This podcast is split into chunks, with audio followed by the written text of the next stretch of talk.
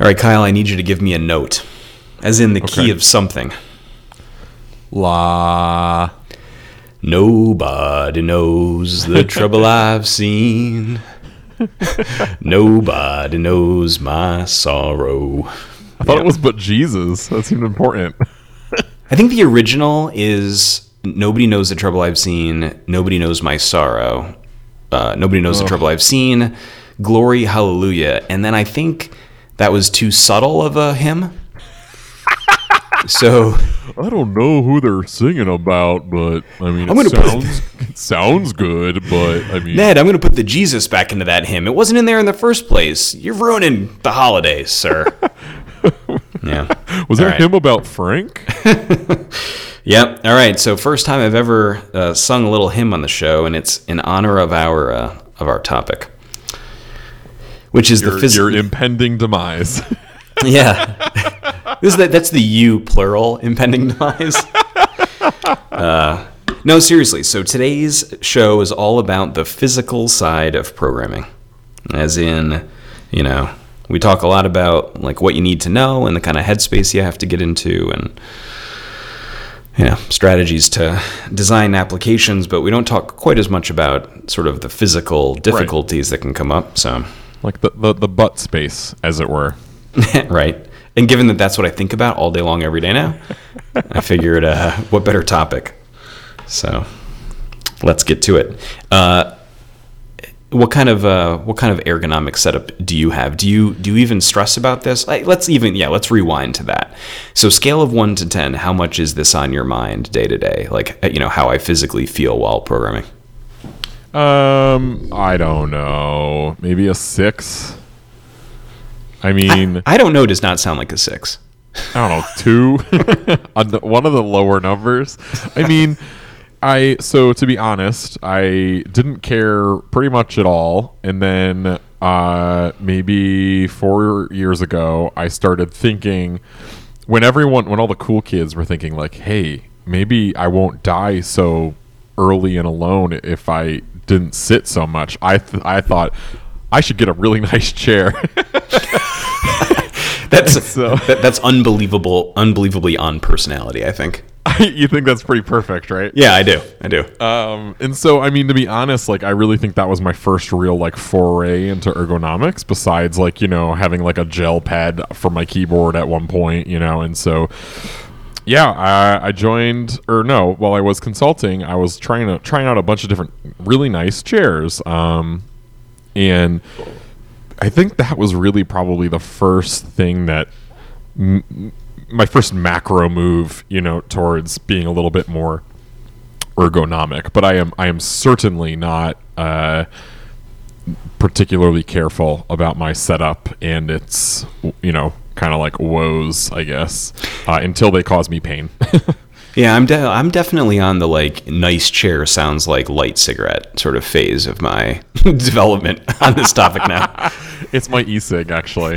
I'm, v- I'm vaping now. It's healthier. Yeah, exactly. I think that, yeah, comfortable chair is the e-cig of, of uh, like oh, man. workspace that, life. That is a tweet. That will be tweeted. Yeah. Well, I was I was thinking back about the whole topic today. So, you know, when I was when I was first programming, and I think this applies to other things besides programming, but, you know, so rewind back, I don't know, five or six years ago when I really kind of switched professionally into programming, let's say over thirty hours a week from, you know, just doing it sometimes before that, I, w- I was sort of reflecting back on what stressed me out then. And like the list was not short, right? Like the list was like, you know, how do I get my laptop to actually be a functioning development machine, to, you know, how do I get this thing into the cloud, to I know nothing about databases, to, you know, uh, It's, you know, testing, hey, I can't even write the code yet. Like, I mean, the list was just on and on and on. And it was, uh, you know, kind of exhilarating, but but stressful. And, um, and fast forward to today, and obviously this didn't happen overnight, and it's been a progression. But now, like, almost all the things I just said, I almost never s- sweat about anymore. You know, like I... Yeah, of course, you know, you're going to run into difficult problems while programming. That's part of the fun. But, like, not that kind of, like... stress-inducing problem that I used to have. And now almost all of my stress comes from like figuring out how I'm going to physically feel okay for the day. And that didn't used to be a concern at all. Hmm. I know. I know. I, I feel like I'm like my grandfather. Like, like I remember him saying these sorts of things. Like when I was young, I had, you know, all the time and none of the brains. And now I I've got do anything. Yeah, yeah, yeah. Now all, all I've got is my guile. Oh, man. Which is about accurate. All right. So let's go down and list the challenges and, you know, kind of. Yeah, I'll do a little bit of a confessionary tale and talk about how I'm dealing with them, and, and you can describe how you've done nothing yet on any of them. Yeah, great. Yeah, and I'll for you know foreshadow your future. And there we go. It's like looking in a mirror. Yeah. All right. So of the following like things that could ache while programming, which are an issue at all. So I guess the the most common ones would be like legs from sitting, um, back, hands, eyes, neck. Um, you know, general fatigue, I'd say, would be another one. Are those like, are, are any of those on your uh, radar now? I, I, yes. I'm just laughing because I remember distinctly the point in my young adult life in which I realized that death was coming for me. And, and I was no longer some nubile uh, superhero type person. Uh, no, was and, there was there a moment that like like you really remember, or you just remember like a phase of your life? Oh, I mean, I remember a phase for sure, but I mean, I think the big thing was uh, for me has always been my wrists, hmm. um, and so for a while I thought I had some sort of carpal tunnel, but that was just very. Uh, Uh, me just being dumb, um, and it was just a repetitive stress injury, R S I, and I uh, started using the um, split uh, Microsoft keyboard, um, like the old school ones, like the clickety clack ones, um, and that was pretty nice. Uh, I really liked it because it's you know it keeps your you know keeps everything sort of like in a very neutral space without feeling odd. And so for me personally, uh, wrists are always a big one. Eyes are probably pretty close after that. And then I don't really have a, too much trouble with um, general restlessness because I get up from my desk pretty frequently. So on the wrist point, I feel like this is one that I'm struggling with right now. So what, like what's the by the book way to uh, reduce the stress that's put on your wrists while programming? Yeah, so um, I have a, a couple coworkers who have a ton of like experience with this, but it's generally speaking that your wrists, is, and as best as I understand it, talk to your doctor before starting any exercise, um, is basically that your wrists should essentially be straight the entire time. Like they, they shouldn't be kinked down, they shouldn't be kinked up or anything like that. And so I personally find the Apple keyboards to be extremely good.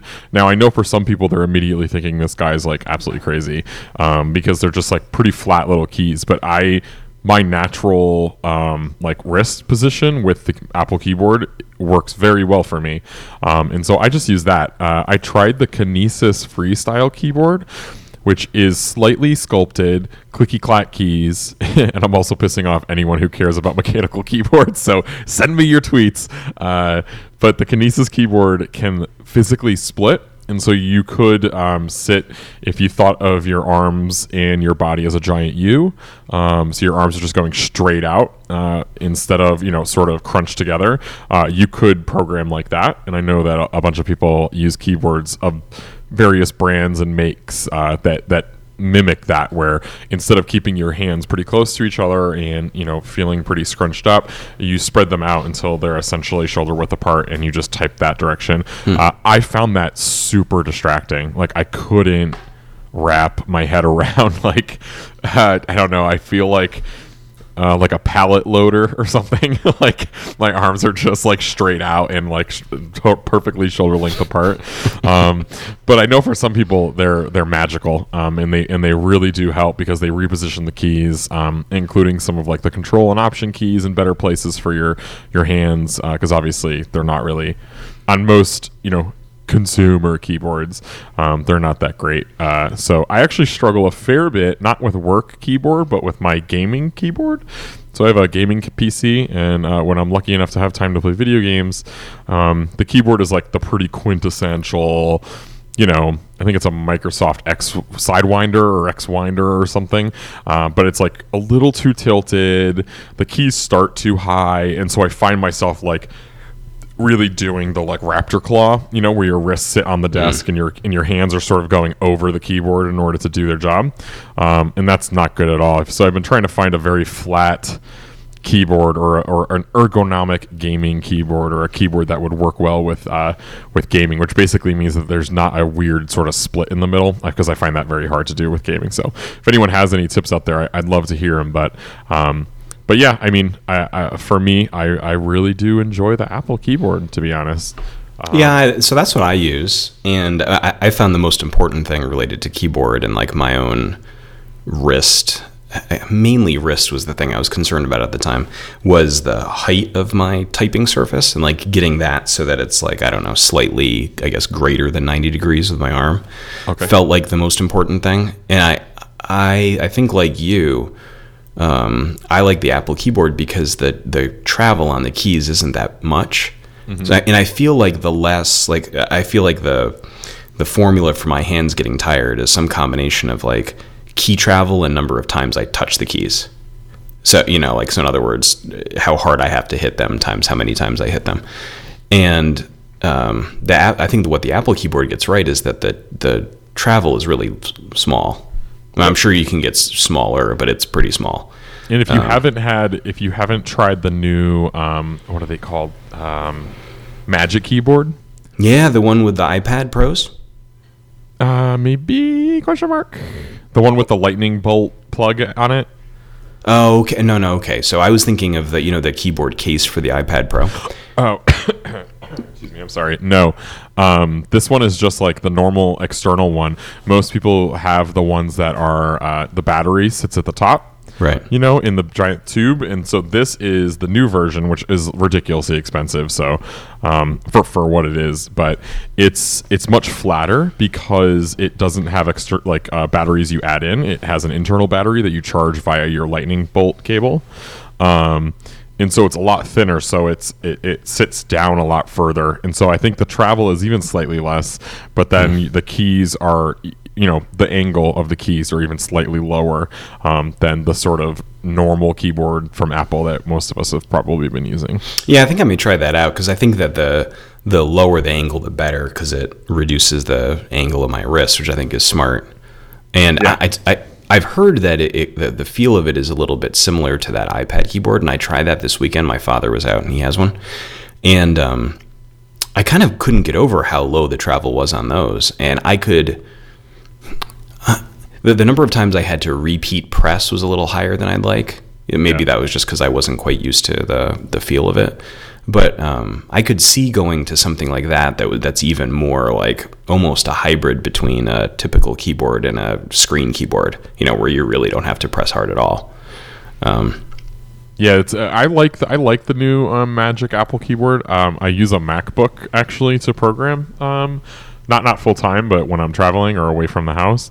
Uh, and it has a very similar clicky-clackness and, and very short travel.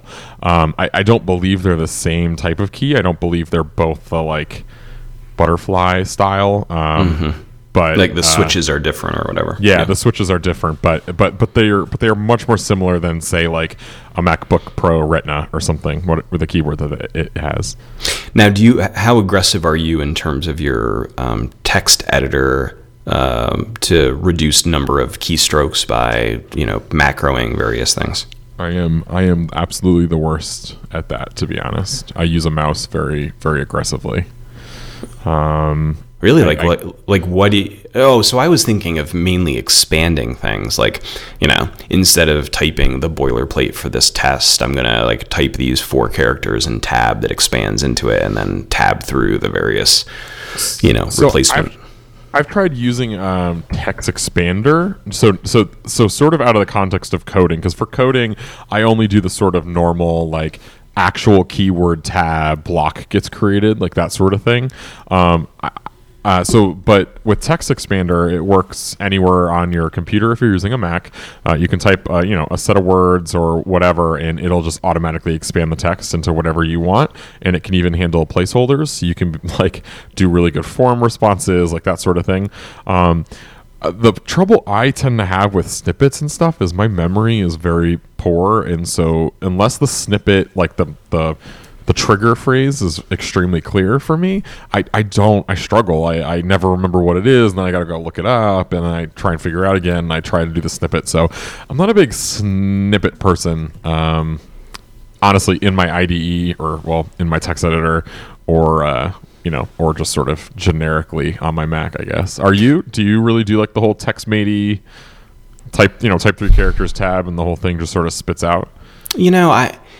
I'm sort of between here and there. I think it sounds like I do more than you, but not as much as I could. But I think I'm at, so so a bunch of years ago back, before I programmed, but when I used Excel a lot, and uh, like, like oh, not quite as much as I program now, but a lot, you know, maybe twenty hours a week or something. I made it a, my mission one year to learn, like, it, it, to refuse to use the mouse no matter what, and to learn the keyboard shortcuts for anything I did. And so that year, I literally didn't use the mouse. I mean, anything. I just, you know, Alt, you know, this is back with a Windows computer, and Alt, you know, menu, uh, uh, abbreviation shortcut. And then I would like arrow through until I learned them. And then that's so painful that I learned the shortcuts. And I found that th- that, that was really the only way to get good, like to sort of refuse to do it any other way. And then by the end of that year, I was, uh, I'd say, as fast at Excel in terms of shortcuts as you could be. You know, like there, there wasn't there wasn't realistically a, a shortcut that I didn't know inside of maybe, you know, the things you do once a once every two days or something. And I haven't yet kind of gone to that level with um, text expansion and macros, um, but I think I probably should. Just because I've been thinking about kind of what's gonna like what's gonna kill me, you know, like what's gonna stop my ability to program first, and I think hand soreness is is on the list of possibilities for me. Mm-hmm. Like that that could do it, and I, I mean I don't know what else you can do except for reduce the physical strain that's being put. And I think like the things that you mentioned that I haven't yet tried that I think sound good are, I think I would actually try that split keyboard thing. Yeah. And, and I actually don't think that that would help my hand so much, but I think it may reduce a little bit, stra- little bit of strain on like upper back and shoulders, mm-hmm. right? Right, because I think when you move your hands close together, I think it sort of slouches you a little bit. Yep. And I think if I put my hands a little bit further apart, that may be better.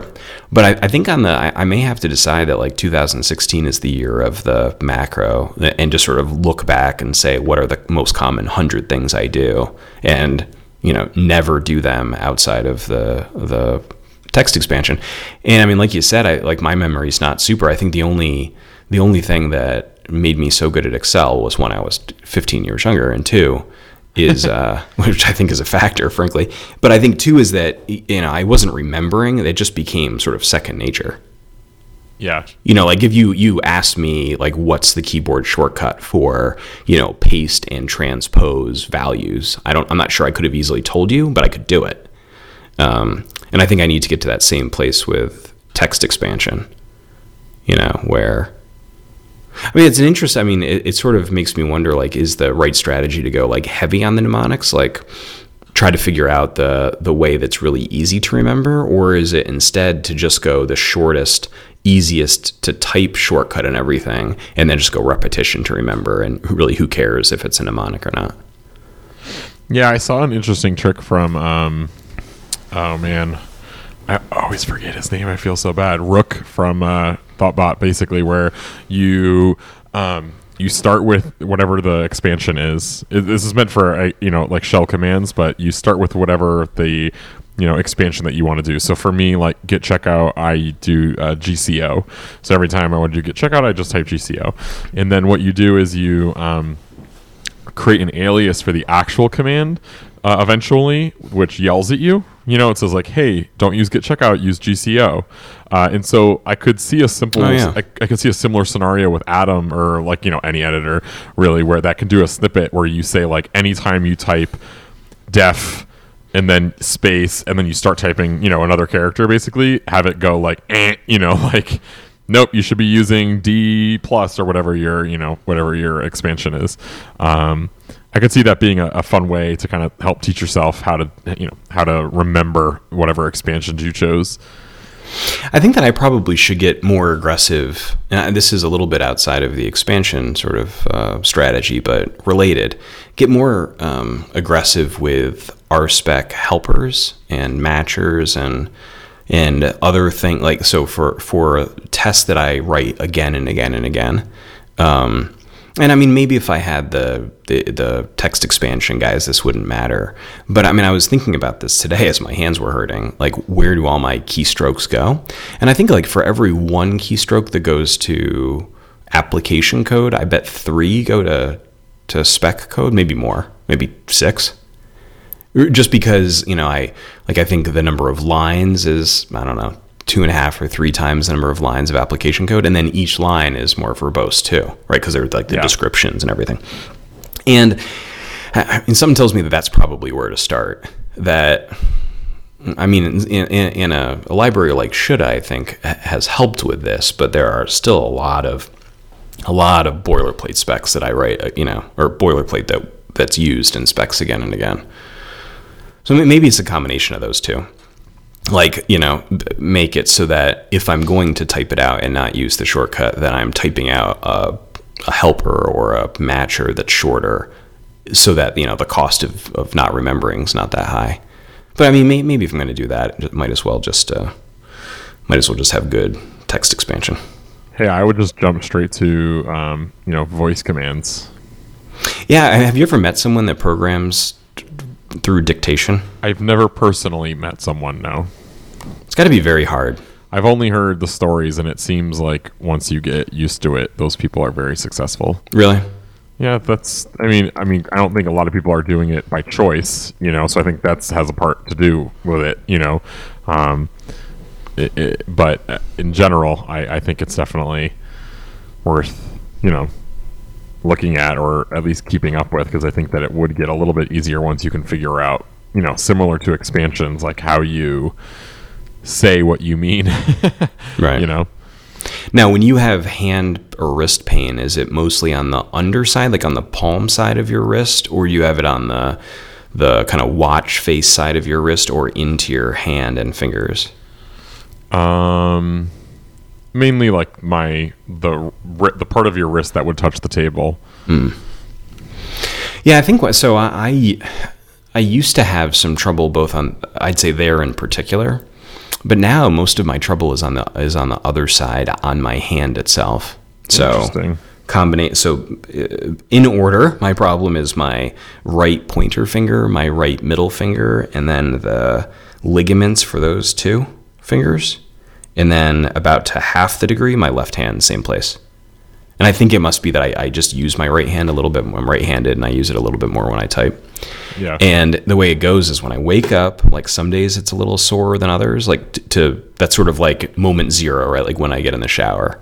And then I know it's going to get worse by the, you know, twenty minutes from there to the end of the day. You know, and so, and so, like today I went and cleared off the driveway, so I'm like, uh-oh, that, that added like the equivalent to another, you know, hour and a half of programming, and it just sort of marches throughout the day towards like now, where my hand is just sore, like really yeah. sore. Yeah. Yeah, and I don't, I mean, to your point before about R S I, I don't even know that, I don't even know that there's much to do aside from what we just said. Yeah, I think that I, I know I have a coworker who uses an app to take scheduled breaks. Like if you're a person that can just get in the zone and like accidentally code for like three and a half hours straight, you know, um, there's an app that tracks how much you type. And if you type too much, it tells you to step away from the computer for a couple minutes. And then it eventually like relinquishes the, um, you know, the like screen back to you essentially. Now, do you have that problem? Are you like a, no. oh my God, where did those four hours go guy? I'm so rarely that they don't impact my health.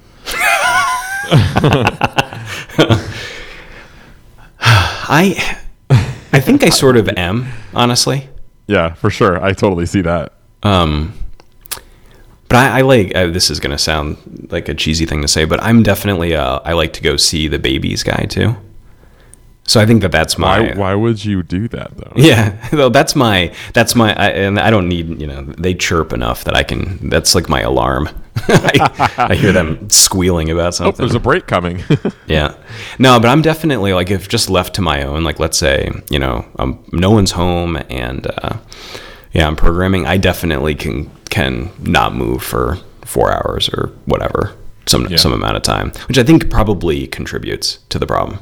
Yeah. Right, because it's just no, no breaking. I think the idea of measuring the amount that you've typed is probably a good idea too, because I mean, not that I'm like a big gamer or or even a small gamer at that, but I think gamifying it a little bit to say like, okay, can I like can I change the amount, like the, the number of keystrokes per unit of output? I think I, I would find, I would at least feel like I was um, managing the sort of process a little bit better than I am now. Yeah. Yep. Yeah, this is a, it's a very sobering topic. You know, like I said, death is coming for you. It it really is. It's sad. Yeah, because I hey, definitely have working with like heavy machinery or something that could like just the doing the task that is hurt, eventually hurting you to do will also possibly kill you. Yeah, in the process of doing your daily job. Yeah, no, there that's aren't an, there aren't many like th- you know third party occupational hazards. I think that's accurate. Yeah, OSHA's not coming up to me and being like, hey, Kyle, Kyle, you can't use that keyboard while it's plugged in, Kyle. All right. Hey, so I've got to go put some uh, wood on the fire. I think that you should read our sponsor. Okay. First time, you know, nothing like the first time. Now here, can I? I'm going to paste it in. I was gonna say, I'm like, I don't got this in front of me. So this is a this is a brand new sponsor read. Uh, oh, nice! Yeah, exactly. Coming, coming at you fresh. So I am. I'm gonna put my headphones down. I'm gonna put some uh, wood on this uh, in this wood stove that's sitting next to me, and I'll be right back. Okay, cool. Here, yeah. sell, sell away, salesman. Oh. Yeah, welcome to the money zone, as the McElroy brothers say. Um. Yeah, so uh, this is a brand new sponsor, I think, for us. But um, if you're thinking about becoming a software developer, check out Dev Bootcamp, the original short-term immersive software development program that transforms those new to coding into job-ready full-stack web developers. You can learn front and back-end web development, teamwork, and leadership skills in a rigorous and inclusive environment. Dev Bootcamp has several locations around the country and, and is accepting applications now. So if you're interested, go and visit devbootcamp.com slash Ruby to learn more. That's uh, Dev Bootcamp. I just got a text message about a refund of some sort. I, I don't know what this is. It's from the Dev Bootcamp team.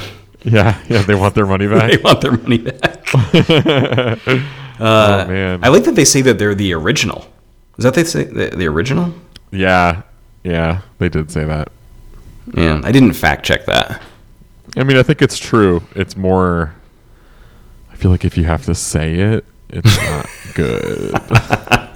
Oh, man. But anyway, hey, so these people don't sponsor us, but uh, slight plug slash sponsorship thing uh, that is totally unrelated to development. But since we're talking about physicality, you know what else is important, Sean? Besides sitting, it's eating. Oh, yeah. Mm-hmm. Have you used Marley Spoon? No. Okay, they're not. I've never even s- heard Marley Spoon. Okay, so they're not paying me to say this, but I think I honestly have enjoyed them so much that I have no problem just kind of pitching them because I think it fits in with our episode.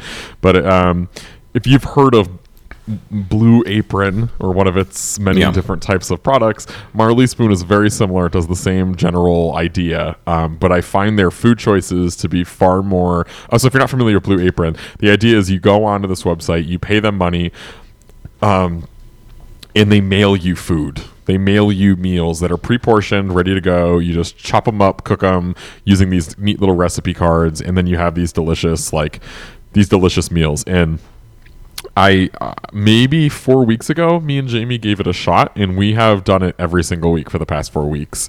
And like like one day a week, that kind of thing. No, no, we've done three. Last week we did four meals a week. Wow.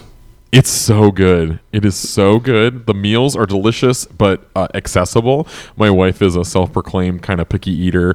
And uh, I, when I tried Blue Apron uh, a couple of years ago, I think I, I just found it very, the meals to be like kind of pretentious and a little bit too um, complex. Like the description like, or the ingredients? Like the ingredients. It's okay. Like take your...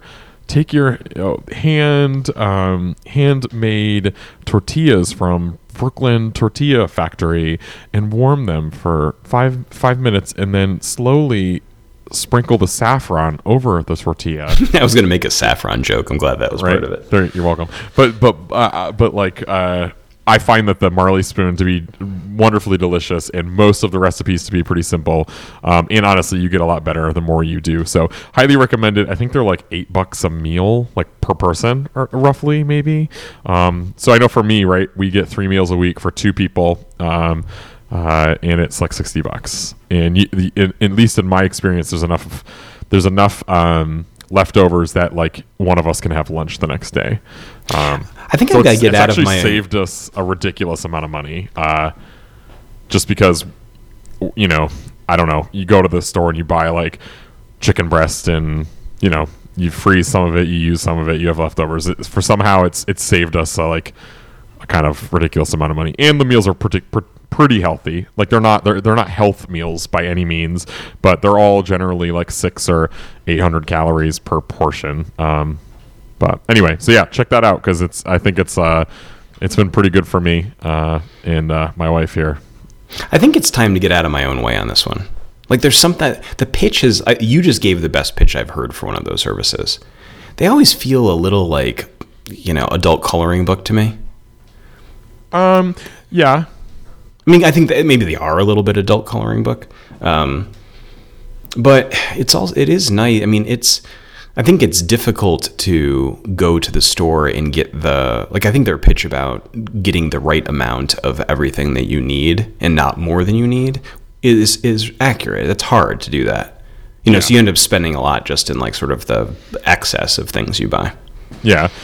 And I think that it's taught me a lot about cooking, to be honest. You know, it has you do techniques that you normally wouldn't, I guess, like necessarily do, you know, uh, or like, or use ingredients that you wouldn't necessarily use. So like tonight, I think it was uh, tahini and miso chicken breast with potatoes and carrots.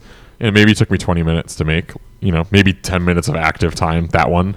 Um, some are a lot more complex where you have to chop up a lot more ingredients, you know. Last night was, oh my God, it was so good. It sounds like an iPhone game, the whole thing. It, I mean, it's kind of gamifying a little bit, you know, but because it, it's like, if you're like, we're the type of family before we used Marley Spoon where we would like, it would be like, it would be like protein, starch, vegetable, serve, you know. Right. It's like, what, what do I want to put on this chicken tonight? You know, a rub or a barbecue sauce or whatever. And so it's been it's been really nice. Uh, but yeah, no, the cool thing about Marley Spoon at least uh, is uh, they have a, like a ton of meals every week. It's like six or eight meals that you can choose from. If you're a vegetarian, they have vegetarian meals. If you mm. like spicy food, they have spicy meals. And, and if you don't like any of them that week, you just opt out. Super Bowl week, they did like a bunch of like Super Bowl-y type food, you know? And uh, one of the ones they did was short rib chili, which I was like, I was like, I, I can make good chili. I don't need this stupid recipe, you know. And so it's like it's ground short rib, which honestly I don't know if I could go buy at a store here, like without trying to find a place to sell it to me. Um, I mean, you could find the the short rib, and you could I have could it find ground, short ribs, but... take them off the bone, yeah, grind right. them at home. But like you know, right. but this this this short rib chili took me maybe like ten minutes of active work, thirty minutes total. And normally it's like, man, thirty minutes for chili. That's not going to be good chili. It was delicious, and my wife's like. Takes one bite and she's like, this is way better than your chili. And I'm like, my chili's pretty good. And like, honestly, it is pretty good. And she's like, no, no, no, this is way better. And and honestly, she was right. It was like the short rib, like round short rib was amazing. And it was like, now I know, okay, if I want to sort of juice up my chili, I can just go to the store and, you know, buy a pound of it, freeze half of it. You know what I mean? It's one of those things like I could, now I know, oh, I can just do this thing or use this flavor that I haven't used before. So it's totally probably paint by numbers ultimately, but I do think that I'm getting more out of it than uh, than just, you know, a bunch of pre-portioned things. Now, you were telling me earlier this week that you're an expert Valentine's Day buyer. uh, gift buyer.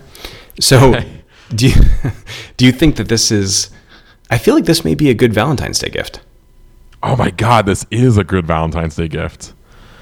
Because yeah. it's it's Thursday. Is it Thursday? Yeah, Thursday night, and I, it's Valentine's Day is Sunday, and I don't yet have a plan. Yeah, you should totally buy one of these. Oh, so it's actually kind of cool. Like, so Marley Spoon uh, actually sent us um, Lindt chocolates this week. It was like, hey, happy Valentine's Day. Share this with your family. That's uh, nice. A couple weeks ago, I tweeted this one. They sent some sort of like finishing salt. So it's like salt with a little bit of like other stuff in it, you know, that you can use on meat when you prepare and just like little treats like that. And I was like, oh, that's uh, that's pretty nice. But yeah, honestly, uh, it's it's been great. Uh, the meals are delicious. Definitely check them out. Uh, I have no way to make money on this, so just eat some good food and then tweet pictures to me. Well, I'm gonna. You, you've sold me. One person has been yeah. sold. Yeah, I will send Spoon. you. I can send you a free box. Oh, really? Uh, yes, I it. can. Uh, so I'll do that, and then you can report back in a week uh, and see what you thought. I, I will take it. All right. So back right. to back to our how to get you know, the physical side of programming. Yeah. So the reason that I started to think about this whole topic, because the, the hand issues that I have, hand and wrist, are like on a one to ten, maybe a f- six. So like they're an issue, and I think about it every single day, at least once an hour. Like I have enough pain that I'm like, oh man, what the hell? Oh, wow. But but compared to the next thing, that that is nothing. So about five weeks ago, I started to have trouble with my back. And it started with... It wasn't an event, so it wasn't like there was one moment where something went wrong, but somewhere around, yeah, beginning of January, maybe second week of January, I uh, I started to, like, when I stood up from sitting down, just didn't feel quite right, like something hurt. Mm. And and then every day for, uh, f- say, four weeks, it got worse every day. Mm. Until now, I um, I can't sit down really anymore. And it has been like a life-altering experience for me. So it's what I mean by that is I, I can physically sit down. So like right now, if I was going to do this podcast sitting down, I could sit in a chair. It would feel a little off, but it'd be okay. Like I'd, I'd be fine. Um, the problem is when, I, when it would come to standing up, things wouldn't work anymore. Like I couldn't easily stand up any, like from sitting down, or it would take me quite a while to do it. At the very least. Yep. So for example, I, I had to be in Texas last week. So I took a uh, flight down there, and it's pretty far from here, you know, four and a half hours, give or take. And yep. uh, so I took a direct flight, and uh, I, I, you know, didn't have any choice but to sit the whole time. It was a bumpy flight. They wouldn't let you stand in the aisles. So when we arrived, uh, you know, it's time to get up and off out the plane. I had to let the guy that was next to me go first, because I just I could tell that some you know it wasn't going to go that easily. So he got out of the my aisle or yeah my aisle uh, a row rather, and uh, then I went to stand up, and I could not physically stand up straight. Took me eight minutes to stand up. So like started I had to stand up and like lean on the chair in front of me, and then maybe you know another five degrees every minute or something, until everyone cleared off and I finally could stand upright enough to uh, to walk out. And uh, anyways, that's what my life is like right now. And it is it is really interesting just to see like how much, like it, it it is it has fundamentally, I think, changed my the way that I see sort of how I've thought about all sorts of sort of occupational health concerns over the years. Like, for example, I you know, I owned a, a company that we sold about a year and a few months ago. And the office that we had in Chicago was okay, but like we didn't have what I would consider to be great chairs or desks, really. Mm-hmm, mm-hmm. And like if someone asked to have a better situation, like, you know, they had a physical problem, you know, we would buy them whatever. But I don't think that we were all that welcoming on that topic. like, like, like not on purpose, but... You know, like it was like so. Oh, we had, you wanna you wanna be healthy? Yeah, okay. Enjoy your cardboard box seat. No, it wasn't like, but it was like, you know, if we had thirty something employees at the at the top of our employment, like we didn't have a, a standard onboarding where we said, hey, your occupational health is important, and you know, you can select from one of the following chairs, or if you'd like a stand-up desk and, you know, a keyboard of the fo-. Like there was none of that. It was like, you know, we had a standard set of things. Yeah. And like I've been I've been feeling very guilty about it ever since this happened. Because here, like, I'm handicapped. Like, I can, you know, I can barely stand, you know, and yeah. get around. In here, I'm sure that some percentage of the people that were working at the company felt like had some sort of similar physical problem. Um, you know, I don't know how many, but at least a few. Um, just just guessing by the numbers and the ages. And man, whoa, what a son of a gun. You know, like it's it's bad. Yeah, yeah, I can say, um, you know. Uh, working at GitHub and other similarly large startups or companies really now, um, you know, we, we can we get a stipend for the equipment that we want. Uh, and then GitHub is, uh, for the past maybe like year, year and a half, has worked with this external firm to do ergonomic evaluations. Oh, really? The cool, yeah, the cool thing is, is I and, and, you know, giant asterisk, I haven't done mine yet, uh, but they support, uh, they support uh, remote workers. So you like set up like basically like FaceTime at certain angles and stuff like that, and they they can like look at you and, and take measurements, and you have to submit a couple of measurements and stuff like that, and they can kind of tell you what's what's up with your life. Um, now, have so, you not done it because the over FaceTime fe- feels a little chintzy, yeah, or yeah, basically, yeah. Um, but I know I do have coworkers that have done it over FaceTime and have said it, it's been extremely successful, and the recommendations aren't like always crazy, you know, like your screen needs to be higher, you know, uh, your, your seat needs to be lower. Like it's not always like undo everything about your existence right now. What is, so. what, what do you think the most, what is the common, uh, like what's the conventional wisdom about ergonomics that is the most difficult to swallow? Is it standing? Probably standing. I'm sorry, what do you mean? Like in other words, like what what advice would an ergonomics slash occupational health expert give that would like most commonly grate someone? Like, ah, I'm not oh, going like, to do that. Yeah, you need to stand all the time probably. Yeah. Well, this is, so I, I feel like I've, I've, uh, I've got a pretty interest, like a good point of view about this at the very least, that um, so one of the consequences of not being able to sit down is that I stand literally all day, every day. So like today, I, I think I started to work at seven, or maybe a little bit before that, maybe like six fifty. And uh, I don't know, I took an hour and a half break for dinner and then back at it now. So what is it? It's nine o'clock. So I've stood for, you know, thirteen hours today. Okay, it, so pretty low. Yeah, exactly. And w- what you find, though, is that, yeah, it's great. And that my back, like, it's the only thing that gives me some relief for my back. But, like, all sorts of other stuff starts going wrong when you stand that way. Yeah. Yeah. I, uh, I, I have, like, uh, you know, in my house, I have that, like, bar, you know, that's, that's in pretty, the kitchen.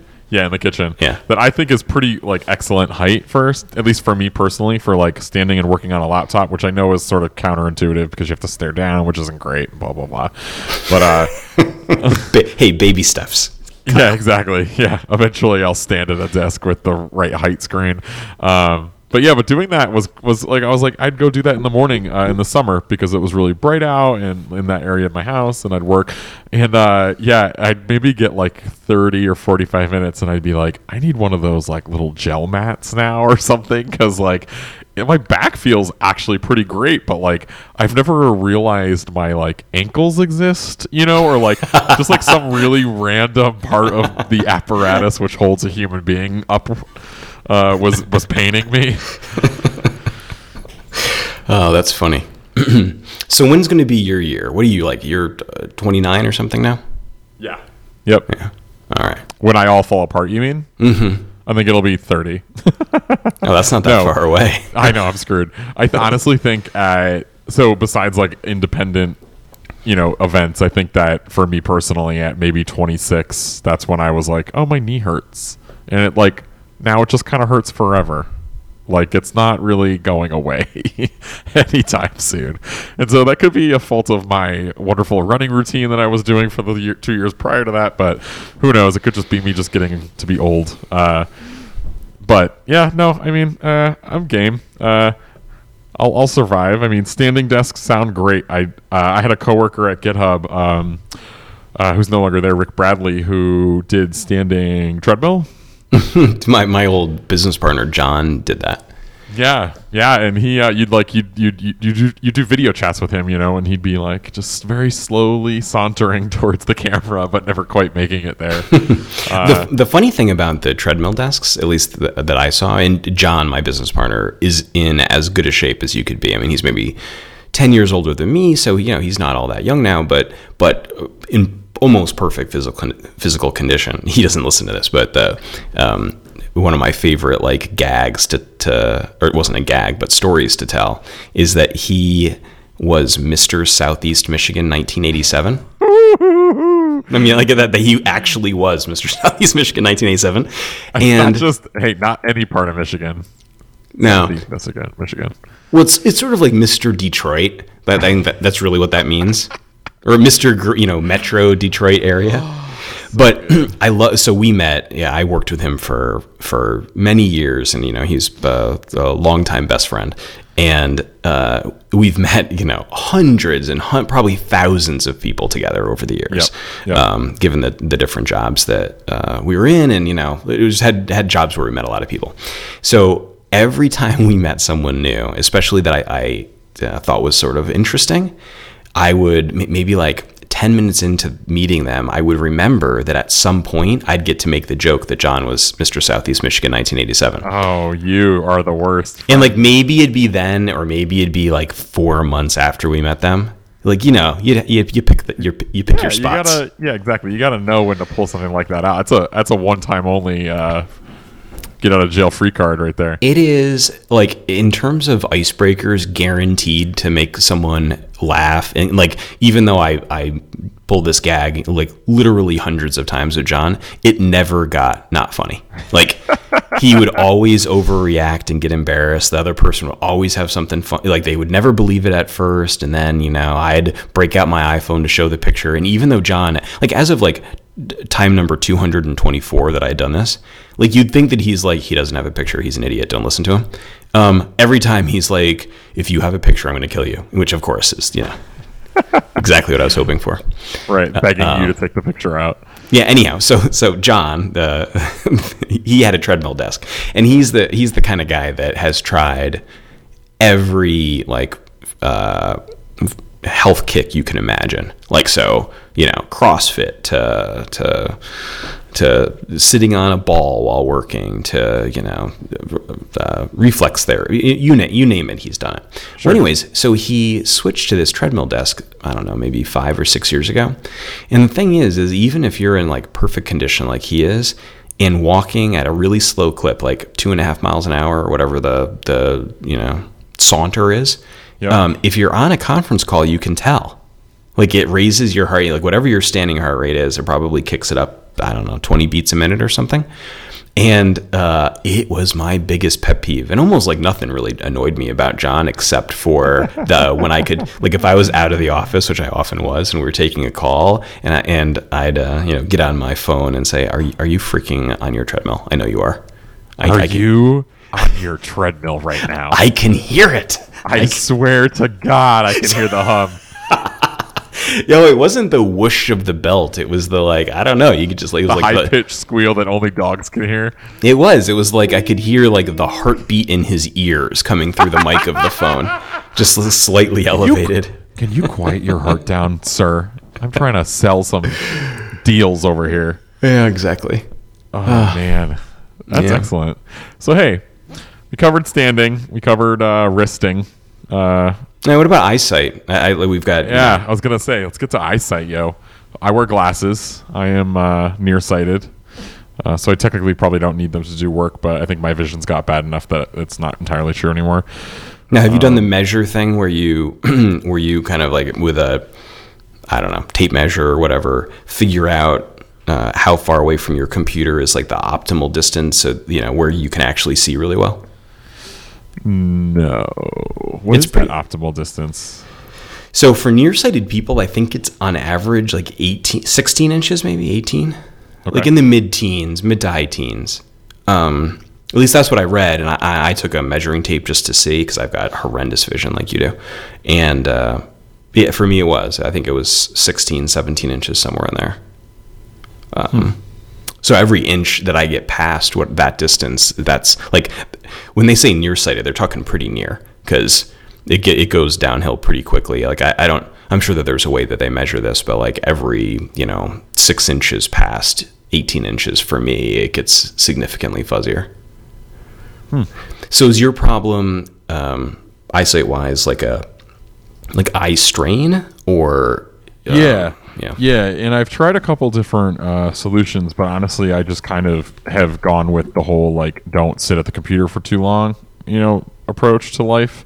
Uh, my, uh, what is the right word? Optometrist? No, my, yeah, my actual eye doctor type person. O- ophthalmologist. Ophthalmologist. Mm-hmm. I'm sorry. Uh, uh, she suggested getting len- like getting a separate set of glasses just for computer use. That was a much lower prescription just to cover that distance between you and the computer. Oh. Um, and so if you says, stand at like thirty, in, or if you sit at thirty inches away, it would just like exactly. tweak it up. That oh, that's interesting. Yep, just enough to see the screen. Um, and so because the prescription's so much lower, she says that it helps with eye strain. um, I found it just so distracting that I could not handle it. Uh, because I were, were they slightly tinted? I'm imagining you in like slightly tinted yeah, creeper, uh, creeper glasses. Do you remember Morpheus from The Matrix? It was kind of like that, actually. Mm. Maybe the that problem, was what made you feel uncomfortable. The problem I found was that, like, looking up away from the computer, like, let's say, like, someone comes in the room and you have to look over. My eyesight's bad, and so I can't see them still, even though I'm wearing my, like, computering glasses. Uh, that was kind of troublesome, so I kind of backed out of that whole thing. Yeah, this is a, so I've, I've tweeted this joke. I don't think I've told it on the podcast, but, um, so my eyesight's bad and my hearing's not particularly good either. Like, I mean, like, exactly. So my, like my eyesight is so bad, I couldn't like drive, you know, it, anywhere without my glasses. My, my hearing isn't, isn't that bad, but, um, I've figured out that as I've gotten older, I have trouble hearing my wife unless I put my glasses on. Which has been a f- super fascinating sort of, it, it, it's how I realized that my hearing had gotten worse. Because because it used to be that, I, I mean, unless she started to speak lower as some sort of elaborate prank, which I don't think was what happened, like I just found that like the last year or two, when she'd say something across the room, I, I would have a little bit of trouble hearing if I didn't have my glasses on. And if I put mine on, then I could like see her lips moving and then like put two and two together on the words a little bit better. Um, and, uh, right. So, so I think, uh, if I had that, that the strategy you just said, I think I would be putting one pair of glasses on instead of the other all day long. Cause I, what I do is I sit, like I've got this standing desk that I work at, and I always put my glasses sort of ready to put them on to the left of my keyboard. And then when she comes in or, you know, one of the kids comes around or whatever, I always put my glasses on. So I don't have to say what four times when they're talking. So I don't, I don't think that the alternate glasses work would work for me for that reason. Yeah. Hmm. Yeah. And, and mean, it's a little fidgety. I mean, this whole conversation is a little fidgety, but, but. I think I would rather sit closer to my computer screen. Yeah. Yep. I believe it. Um, yeah. The, the whole, the whole like eye strain from brightness, I feel like that's of all the problems that I've listed, that's one I've, I don't feel like I've really had to deal with too much yet. Have you ever done, uh, like, uh, what is it called? Um, a Flux, like the app that slowly mm. ambers your screen as you get closer to nighttime? I haven't. Seems seems like a good idea. Yeah, I mean, I've done it. Uh, it I, I have it on my MacBook. It's it's nice. It gets. I find it to get really distracting for, with with some things, but oh, I thought that the I thought the like advertisement for that idea is that you don't even notice, but you, you're saying you do notice. And of course, you friggin' notice. Well, they're like, like oh, white, it changes. White is suddenly brown. It changes so gradually that as the oh, sun I, goes down, the blah, it blah, cha- blah. It definitely changes gradually, and you may not notice, but like if you do something where you expect something to be white and it's not, you have this like awesome slash horrible like brain screw up. You know? Like you're just kind of sitting there like looking at this and you're like, what, but why? You know? Yeah, I mean, maybe I, I, I think I... I mean, maybe I'll try it just for the heck of it. I know that, that iOS is is has sort of announced a similar feature for the iPhone. Oh, really? Um, Interesting. Mm-hmm. Yeah, I think it's coming out. Uh, the next minor version, like the next dot release, hmm. is um, uh, I forget what they call it. Some feature where at night it like um, limits the blue light or eliminates the blue light. I think a little bit at a time, and then past some hour of the day, to, you know, based on when the sun yeah. goes down, then it goes to like zero blue light. You're not supposed to notice, and it's, you know, supposed to possibly be better for your sleeping. Oh yeah, it's gonna solve all my sleeping problems probably. Mm-hmm. Yeah. Any other eye problems, or is that is that basically it? Just this like, you know, I'm staring at the screen too long and I can't quite see because I'm too far away deal. Yeah, no, I, I don't think so. My eyesight's getting worse. I have astigmatism now. I picked up my new glasses today. Things are Ooh, going what, downhill. Uh, did you um, get them from like an online uh, no, retailer? So, so here's my problem with online retailers. Uh, I sound like Jerry Seinfeld when I start that whole.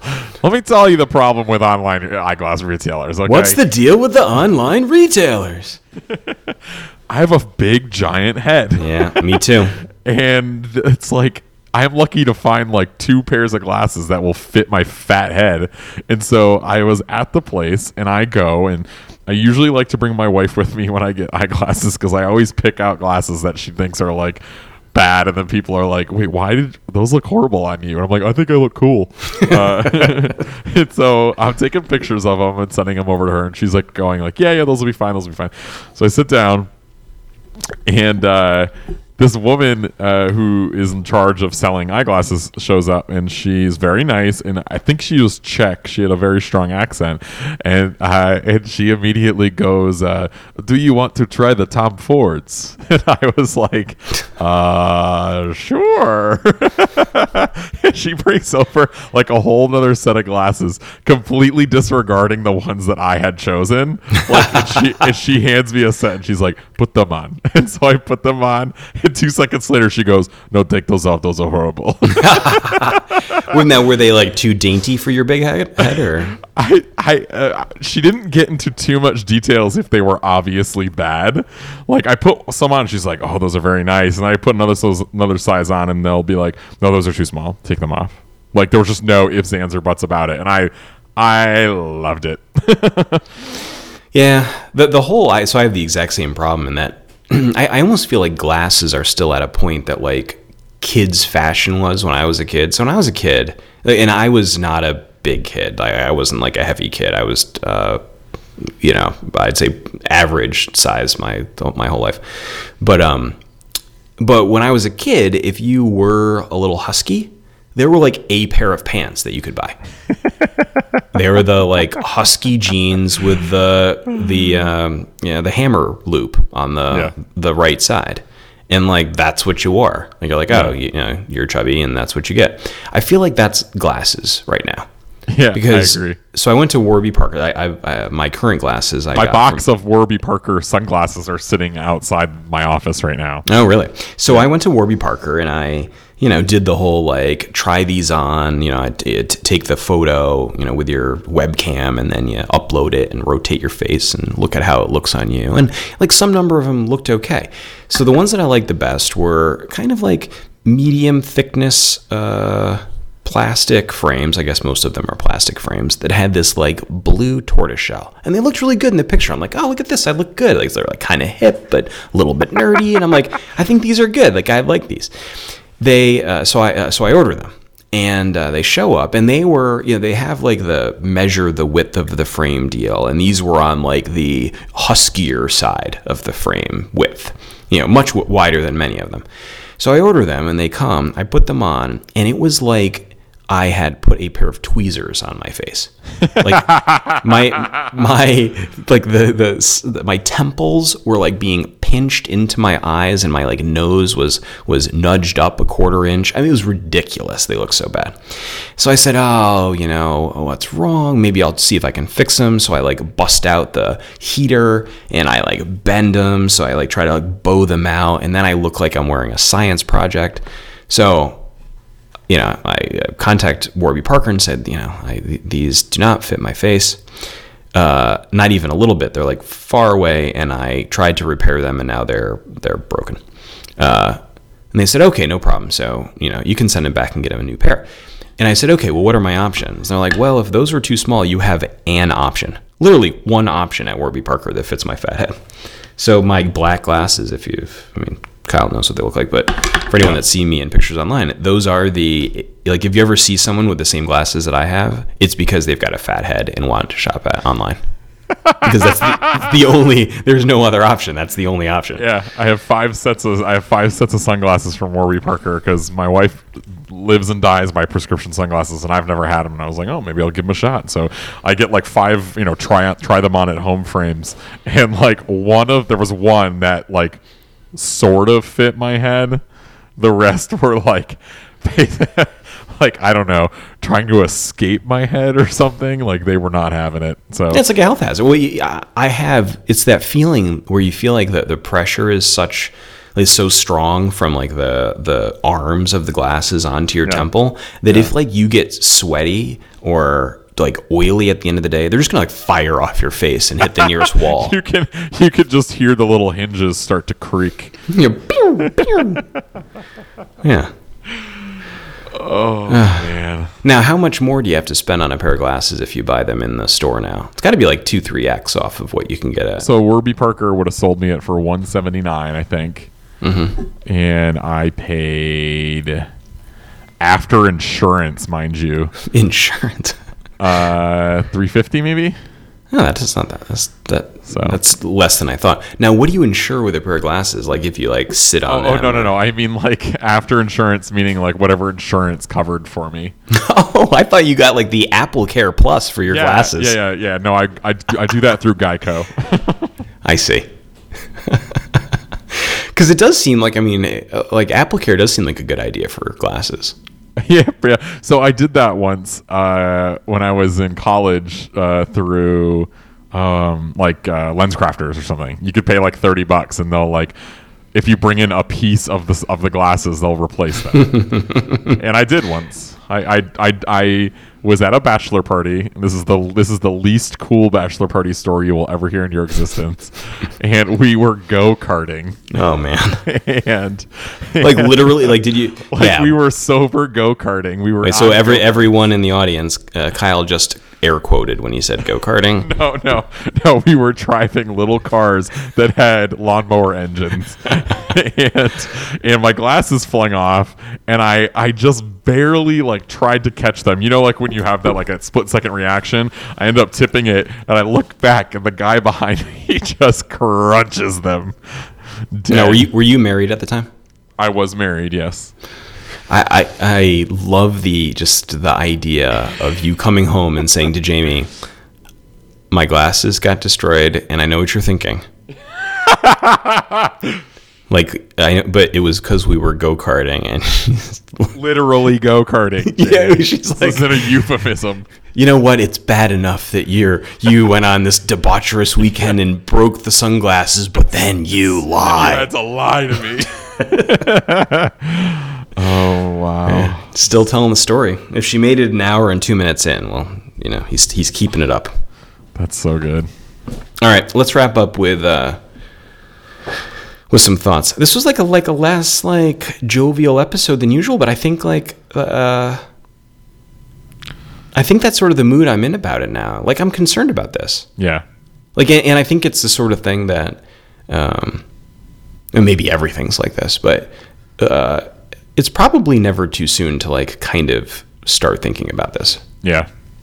You know, like not that I know that it's hard to know if choices that I've made have like resulted in my hands hurting and me not being able to sit down, mm-hmm. uh, either either directly or karmically. You know, Is this like the world getting me back for some sin that I committed that I'm not unaware of or whatever? But, but um, I think like now being on the other side of it, uh, I would kind of, well, I'm just going to tell you, like, I think you should like, you should get the, uh, like get the assessment and get a standing up desk and, you know, change your ways, Daigle. Before it's too late. Yeah. That, that'll be me counting your, counting your keystrokes before it just stops working. I, uh, I need to write this code, but I only got twenty more clicks in me. Well, I have my last little story on this. So sometime, I don't know, recently, like a few weeks ago, um, my, I know what triggered it. So my parents went on a vacation. They went to um, like on a cruise from California to Hawaii and back. Kind of a long vacation, maybe a little bit more than two weeks, I think. And, uh, you know, good, like you'd imagine. Uh, uh, my dad gets back and he said, it was great. You know, I mean, the only thing that really wasn't great is that everyone was old on the trip. And I looked at him and said, okay, I'm just gonna let, I'm gonna let it go. Uh, but anyhow, so he gets back from this trip and uh, they, they get back to their house. Now, mind you, they're gone for like two and a half weeks, not that long. And like nothing worked at their house. You know, like the, the, the toilet didn't work anymore and the, the the lock busted and the garage door wasn't, you know, everything was screwed up. And ever since he told me this story, and, he, and it wasn't like a fable, I mean, this just actually happened, I've been concerned, given how I've been feeling, that if I like take any time off or like stop doing things, that like like I'll never be able to do them again. And it's just like chronic worry I've got, which is ridiculous. Yeah, you must keep swimming. You're like Dory and... uh Right, that fish movie, Finding Nemo. Finding Nemo. See, memory, sharpest attack over here. Yeah, no, but it's true. So I, I, on the like, only have twenty keystrokes left. So my version of that is now that like anything that I like to do, I am attempting to do every single day for fear that if I don't do it a day, it's all over. It's done. Oh man, that'll, that'll be over. All right, sir. Well. Made it an entire uh, episode w- without me making a joke about GitHub collapsing. Yeah. Um, happy uh, happy Thursday. I guess yeah. It's for Valentine's Day. The gift you got me was so nice. Yeah. Oh, yeah. Thanks for that uh, Mophia spoon or whatever the name was. What was it? Wait, Marley Spoon? Marley Spoon. Thanks for Morpheus Spoon. It's uh, the spoon from the movie The Matrix, if yeah. you've never heard oh, of it. Oh, and, and we should we should thank our new sponsor. Who were they? Dev Bootcamp. Yeah, thanks, Dev Bootcamp. The original Dev Bootcamp. Dev Bootcamp dot com so, slash Rubby. Yep. Yep, check them out. Looks like they've got openings around the country, so thanks, Dev Bootcamp. Um... If you want to follow me, I'm on Twitter. I'm uh, barely known. Oh, that's so good. Oh, man. And uh, yeah, follow me on uh, Twitter. I have also some fun little uh, tidbit if you've made it this far into the podcast. If you've been listening to the Ruby on Rails podcast thinking, man, I should really learn me some Ruby uh, or Rails or GitHub, uh, my Treehouse course just launched on Monday. Oh, stop it. Yeah. No joke. It's live. So if you go to team treehouse dot com, uh, you can check out GitHub Basics, where me and my wonderful coworker Allison teaching you how to use GitHub. If you've never used it, uh, you can use the discount code GitHub underscore fifty to get fifty percent off your next month of learning. Uh, or uh, follow me on Twitter, and uh, I'll be retweeting the code every once in a while. But yeah, it's out there. You can watch me make a fool of myself for free. Actually, the trailer's just right there. I feel like I'm going to have to listen and then invest in a soundboard for the podcast so we can use the, the love it. Yeah, you know, funny noises you accidentally make. Hey, hey. All right. Well, till next time. Out. Peace out.